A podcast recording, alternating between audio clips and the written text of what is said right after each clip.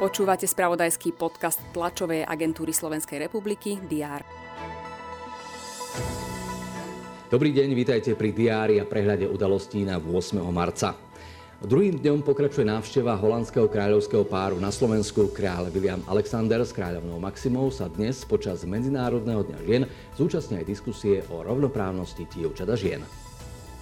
Na svojej 139. schôdzi sa zíde vláda. V programe má okrem iného novelu zákona, ktorá sa týka systému i financovania dobrovoľných hasických zborov. Ministri sa budú venovať aj správe hlavného kontrolóra športu.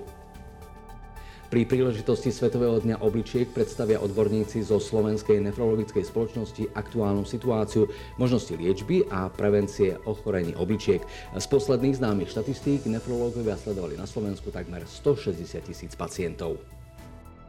V týchto dňoch sme svedkami prezentácia vzniku nových strán, ktoré majú ambíciu uchádzať sa o stredopravého voliča. Okrem demokratov okolo Eduarda Hegera ohlásili registráciu aj Modrý Európske Slovensko na čele s Mikulášom Zurindom. V stredu má predstaviť svoj avizovaný projekt Jablko europoslankyňa Lucia Ďuriš Nikolsonová. Futbalová streda je opäť najmä pohárová odvety. 8 finále Ligy majstrov slubujú naozaj zaujímavé súboje.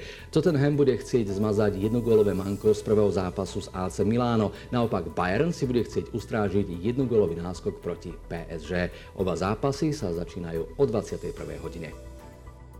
V stredu 8. marca je treba otvorene priznať, že bez ženy nemôže byť človek blažený a preto všetkým ženám prajeme krásny sviatok a krásny deň. Správy TASR aj o MDŽ počas celého dňa na teraz.sk a TASR TV.